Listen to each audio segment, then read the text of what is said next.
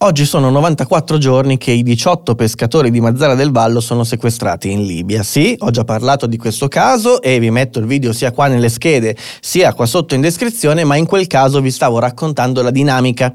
Come è avvenuto il sequestro e vi ho raccontato in quel video perché l'Italia poteva intervenire, ma ha deciso di non intervenire. Ecco, oggi invece voglio prendere la faccenda da un punto di vista diverso e voglio raccontarvi, facendo qualche passo indietro, eh, da dove arriva questa storia. Perché questi pescatori non sono mica i primi sequestrati, ce ne sono stati altri nel tempo e soprattutto tanti sono stati i tentati sequestri e i sequestri sventati all'ultimo secondo. Perché? Eh, ve lo spiego dopo la sigla e vi spiego anche il ruolo dell'Italia in tutto ciò, perché anche questa volta ovviamente c'è un ruolo italiano. Questo è Andrea Lombardi. Vi assicuro che c'è di peggio.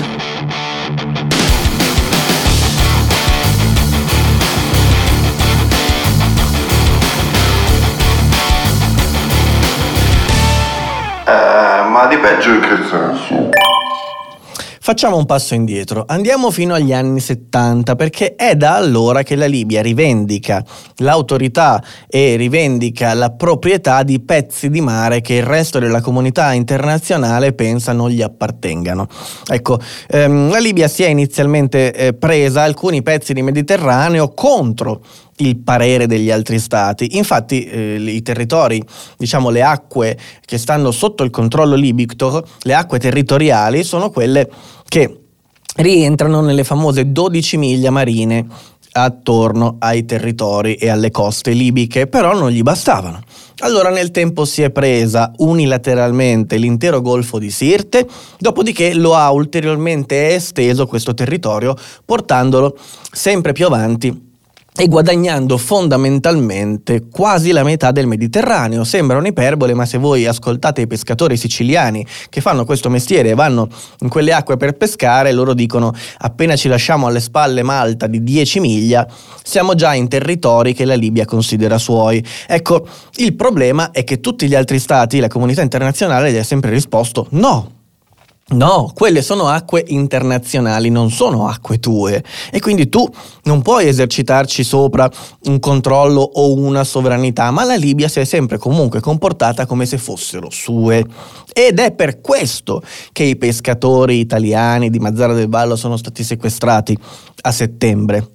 La scusa è stata avete invaso il nostro territorio, siete venuti a pescare sfruttando quindi il mare nostro e non potevate farlo, dovevate chiederci l'autorizzazione. Come vi dicevo, questo non è il primo caso, non è assolutamente il primo caso, ma veramente agghiacciante. E se vogliamo premonitrice è un'intervista che ho scoperto proprio in questi giorni che ha un anno di, di età. Ormai un'intervista del maggio del 2019 dove venivano ascoltati e intervistati alcuni pescatori proprio di Mazzara del Vallo che andavano in quelle acque a pescare da questa intervista si scoprono delle cose fantastiche, se vogliamo dirla così. E queste cose sono, prima di tutto, che ehm, loro sono obbligati ad andare in quei territori, perché? Per un fatto tecnico, cioè la pesca si fa lì, perché in, in, acque invece che la Libia considera non sue, cioè in acque che anche la Libia considera essere internazionali, i fondali sono, eh, non ci sono, fondamentalmente è troppo profondo il mare, non si riesce a pescare. E quindi questi pescatori sono obbligati a entrare in quello che la Libia considera essere un suo territorio, anche se in realtà questa cosa non viene riconosciuta, ma l'ha stabilita lei unilateralmente questo perché eh, qualcuno effettivamente vorrebbe che i pescatori italiani non ci andassero in quelle, in quelle, acque e non è solo la Libia a non volerlo, è anche l'Italia. Infatti i pescatori raccontano che l'Italia non solo non li difende, nel momento in cui vengono attaccati da qualche motovedetta libica, ma addirittura li sconsiglia e tenta di forzarli a non farli andare in quei territori lì, ignorando completamente il fatto che non c'è alternativa, perché o si pesca lì oppure si fa un altro mestiere, perché altri luoghi per pescare non ci sono. I luoghi dove la marina vorrebbe andassero i pescatori italiani senza sconfinare nelle acque libiche che lei ritiene essere acque libiche, eh, fondamentalmente sono luoghi in cui non c'è possibilità di pesca. Ora, avete sentito bene, l'Italia spinge i pescatori a non provocare la Libia. E questo Beh, questo è un fatto curioso. Se non lo mettiamo, diciamo, nel contesto eh, della nostra società, soprattutto occidentale, in questa parte di secolo, in questa parte della storia. Infatti, il non voler provocare gli altri, quando gli altri si comportano da prepotenti, beh, è una cosa eh, che ci guida in tante decisioni sul piano della politica internazionale, ok? Sul piano della geopolitica. La Libia non può essere provocata, Neanche la Cina può essere provocata. La Cina ormai ha la facoltà di rivendicare sovranità su qualsiasi territorio e eh, viene considerato da noi per primi una provocazione se qualcuno magari gli porta delle navi militari nei pressi di qualcuno di questi territori. Siamo sempre noi quelli in torto, insomma abbiamo questo, questa sorta di peccato originale che anche nel caso dei pescatori libici, come vedete, salta fuori. L'Italia tenta di scoraggiare i suoi pescatori di andare in acque che sono internazionali ma che la Libia ritiene essere sue, perché altrimenti, altrimenti è un casino, perché bisogna spendere soldi per magari recuperarli, Bisogna difenderli e bisogna magari anche aprire qualche crisi diplomatica tra i due paesi. Questa cosa è sconcertante soltanto per chi non segue evidentemente la politica da vicino, però condivido con voi il fatto che rimane sconcertante e debba continuare ad esserlo. Ovviamente ci mancherebbe. È in questa cornice che è avvenuto il sequestro di quei 18 pescatori eh, a settembre e che da 94 giorni sono sequestrati in Libia e fondamentalmente il caso sembra arenato perché adesso il governo libico vorrebbe forse eh, proporci uno scambio di prigionieri cioè riavere i pescatori in cambio di alcuni calciatori libici che sono stati arrestati nel 2015 per traffico di esseri umani, una faccenda tutt'altro che chiara. Eh, la Libia rivendica la loro innocenza, loro stessi rivendicano la loro innocenza, l'Italia invece li ha condannati per questo reato.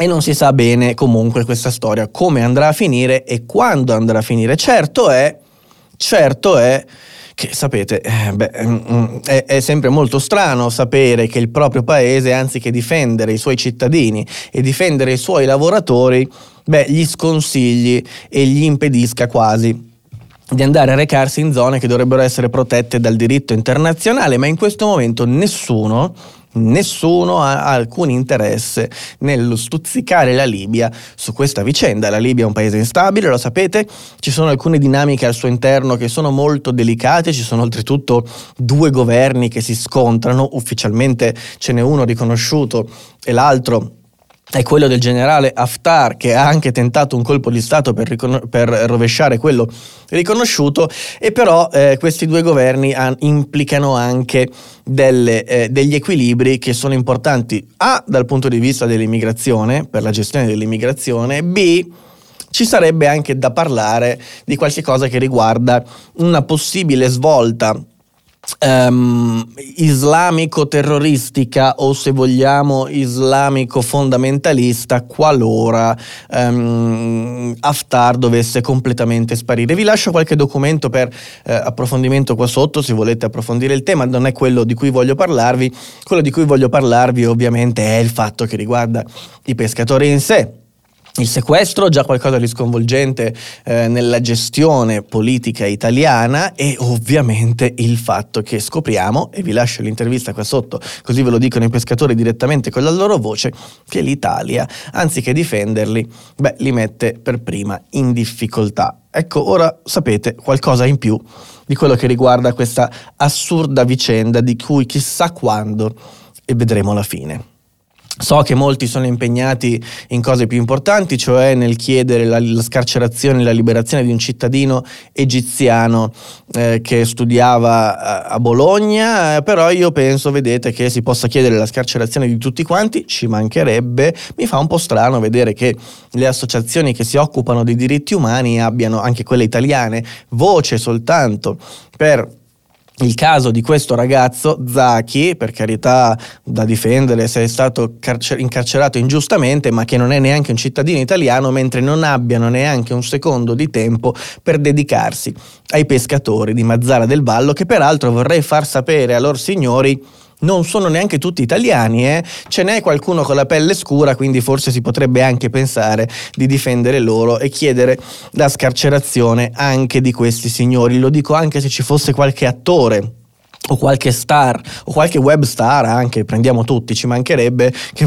che vuole magari far sentire la sua voce come ha fatto Scarlett Johansson, penso che anche in quel caso potrebbe trovare qualche secondo anche per ricordarsi dei pescatori, perché se ne è dimenticata l'Italia, se ne è dimenticata l'Italia quando li doveva difendere, se ne è dimenticata l'Italia quando poteva evitare di farli cadere in mano libica, se ne è dimenticata dopo quando doveva cercare di farli tornare indietro, ce ne siamo dimenticati tutti quanti e abbiamo solo voce, a quanto pare. Per il caso Zaki, bene, ottimo, anche oggi l'abbiamo portata a casa.